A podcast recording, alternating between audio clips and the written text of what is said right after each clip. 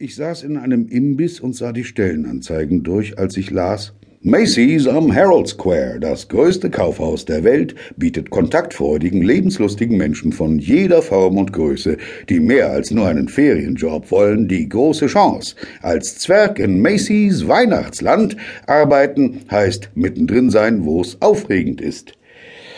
Ich malte einen Kringel um die Anzeige und lachte beim Gedanken daran laut auf. Der Mann neben mir drehte sich auf seinem Hocker zu mir herum, um zu überprüfen, ob ich sie noch alle hatte. Ich lachte leise weiter. Gestern hatte ich mich bei UPS um einen Job beworben. Die stellen in der Vorweihnachtszeit Helfer für die Fahrer ein und ich ging voller Hoffnung in die UPS-Zentrale. Ich stand mit 300 weiteren Männern und Frauen Schlange und meine Hoffnung schwand. Während des kurzen Einstellungsgesprächs wurde ich gefragt, warum ich für UPS arbeiten wolle, und ich antwortete, ich wolle für UPS arbeiten, weil mir die braunen Uniformen gefielen. Was hätte ich denn sonst sagen sollen? Ich würde gern für UPS arbeiten, weil mir das meiner Meinung nach die Möglichkeit bietet, die gesamte Bandbreite meiner beträchtlichen Führungsqualitäten in einer der besten Lieferfirmen zu zeigen, die dieses Land seit dem Pony Express gesehen hat. Ich sagte, die Uniformen gefielen mir, der UPS-Personalmann legte meine Bewerbung mit der Vorderseite nach unten auf seinen Schreibtisch und sagte, den Quatsch können Sie sich schenken. Als ich am Nachmittag nach Hause kam, hörte ich den Anrufbeantworter ab, ob eine Nachricht von UPS drauf ist, aber die einzige Nachricht war von der Firma, die mir mein Studentendarlehen gewährt, Sally May. Sally May hört sich an wie ein naives, barfüßiges Hinterwäldlermädchen, aber in Wirklichkeit sind die eine unbarmherzige und aggressive Ansammlung von Rüpeln in einem großen Klinkerbau irgendwo in Kansas. Ich stelle mir vor, es ist das größte Gebäude im ganzen Staat, und ich bin zu dem Entschluss gekommen, dass sie ihre Mitarbeiter direkt aus dem Knast weg einstellen. Es macht mir Angst. Die Frau bei Macy's fragte, wären Sie lieber Ganztagszwerg oder Abend- und Wochenendzwerg? Ich sagte Ganztagszwerg. Ich muss nächsten Mittwoch um zwölf hin. Ich bin ein Mann von 33 Jahren, der sich um einen Job als Zwerg bewirbt. Ich sehe oft Menschen auf der Straße, die als Objekte verkleidet sind und Zettel verteilen. Ich neige dazu, keine Zettel zu nehmen, aber es bricht mir das Herz, wenn ich einen erwachsenen Mann sehe, der sich als Taco verkleidet hat. Wenn also eine Kostümierung im Spiel ist, neige ich nicht nur dazu, den Zettel zu nehmen, sondern ihn anmutig entgegenzunehmen. Haben Sie recht herzlichen Dank zu sagen und Du bist ja so ein armes Schwein. Ich weiß nicht, was du hast, aber ich hoffe, dass ich es nie kriege. Zu denken. Heute Nachmittag habe ich auf der Lexington Avenue einen Zettel von einem Mann entgegengenommen, der als Camcorder verkleidet war. Hot Dogs, Erdnüsse, Tacos, Videokameras. Diese Dinge machen mich traurig, weil sie nicht auf die Straße passen. Außer vielleicht bei einer Parade, aber nicht nur so. Ich stelle mir vor, dass ich als Zwerg wenigstens am rechten Ort bin. Ich werde mit all den anderen Zwergen im Dorf des Weihnachtsmanns sein. Wir werden in einem locker duftigen Wunderland residieren, von Zuckerstangen und Honigkuchenhäuschen umgeben. Das ist immerhin nicht ganz so traurig, wie als Fritte verkleidet an einer Straßenecke zu stehen. Ich versuche es von der heiteren Seite zu betrachten. Vor drei Wochen bin ich mit hochgesteckten Erwartungen in New York angekommen und diese Erwartungen erwiesen sich als trügerisch. In meiner Fantasie wäre ich direkt von der Penn Station in die Büros von One Life to Live gegangen, hätte dort mein Gepäck hingeschmissen und mich ein bisschen aufgerüscht, bevor ich mit Cord Roberts und Victoria Buchanan, den beiden größten Stars der Serie, einen Drink nehmen gegangen wäre. Wir hätten in einer plüschigen Nische in einer irrwitzig schicken Cocktailbar gesessen. Meine neuen Promi-Freunde hätten mir mit ihren eisig beschlagenen Gläsern zugeprostet und gesagt, auf das Wohl von David Sedaris, des besten Autors, den diese Serie je hatte. Ich hätte gesagt, lass doch den Quatsch. Ich hatte geplant, mich bescheiden zu geben. Die Leute an den anderen Tischen würden uns anstarren und tuscheln. Ist das nicht? Ist das nicht?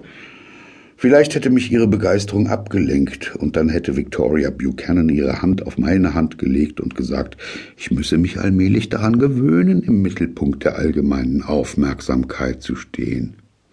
Aber stattdessen bewerbe ich mich um einen Job als Zwerg. Noch schlimmer als die Bewerbung ist die sehr reale Möglichkeit, dass ich den Job nicht kriege, dass ich nicht mal als Zwerg Arbeit finden kann. Dann weiß man, dass man ein Versager ist. Heute Nachmittag saß ich im siebten Stock im Santaland Büro und man sagte mir, gratuliere, Mr. Sidaris, Sie sind ein Zwerg. Um Zwerg zu werden, füllte ich ein zehn Seiten starkes Formular aus, unterzog mich einem Multiple-Choice-Persönlichkeitstest, führte zwei Einstellungsgespräche und spendete Urin für einen Drogentest. Das erste Gespräch war allgemein gehalten und diente dazu, offenkundige Soziopathen auszusondern.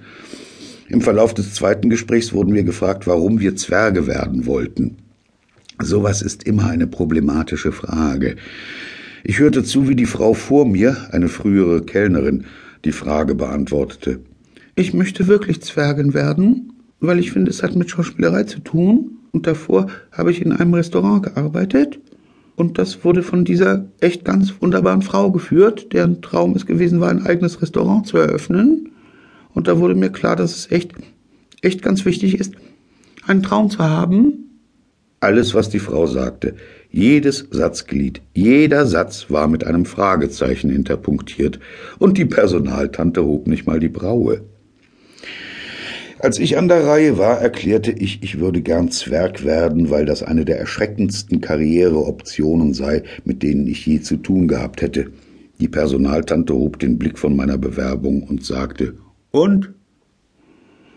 Ich bin bestimmt im Drogentest durchgefallen. In meinem Urin schwammen Jointkippen und Stiele vom Hanfstrauch. Aber sie haben mich trotzdem genommen, weil ich klein bin, 1,63 Meter. Fast alle, die sie genommen haben, sind klein. Einer ist Lilliputaner. Nach dem zweiten Gespräch wurde ich ins Büro des Geschäftsführers gebracht und dort zeigte man mir einen Grundriss vom Erdgeschoss. Wenn viel los ist, wird der Weihnachtsmann an einem einzigen Tag von 22.000 Menschen besucht und man sagte mir, das Los des Zwerges sei es, angesichts von Not und Qual fröhlich zu bleiben. Ich versprach immer daran zu denken. Ich verbrachte meinen Acht-Stunden-Tag mit 50 Zwergen und einer munteren, wohlmeinenden Ausbilderin in einem riesigen Macy's-Klassenzimmer, dessen Wände mit NCR 2152 praktisch getäfelt waren. Eine 2152 ist, habe ich schließlich kapiert, eine Registrierkasse. In meiner Gruppe waren mehrere Zwerge, die bereits als Zwerge gearbeitet hatten, und ein paar Kassiererinnen mit Erfahrung, die mir zu helfen versuchten, indem sie Sachen sagten wie Du weißt noch nicht mal deinen persönlichen Identifizierungscode? Manno, meinen hatte ich gegen zehn Uhr drauf. Alles an der Registrierkasse schüchtert mich ein. Jeder Vorgang erfordert eine Reihe von Codes, verschiedene Zahlen für Barzahlung, Schecks und jede Sorte Kreditkarten.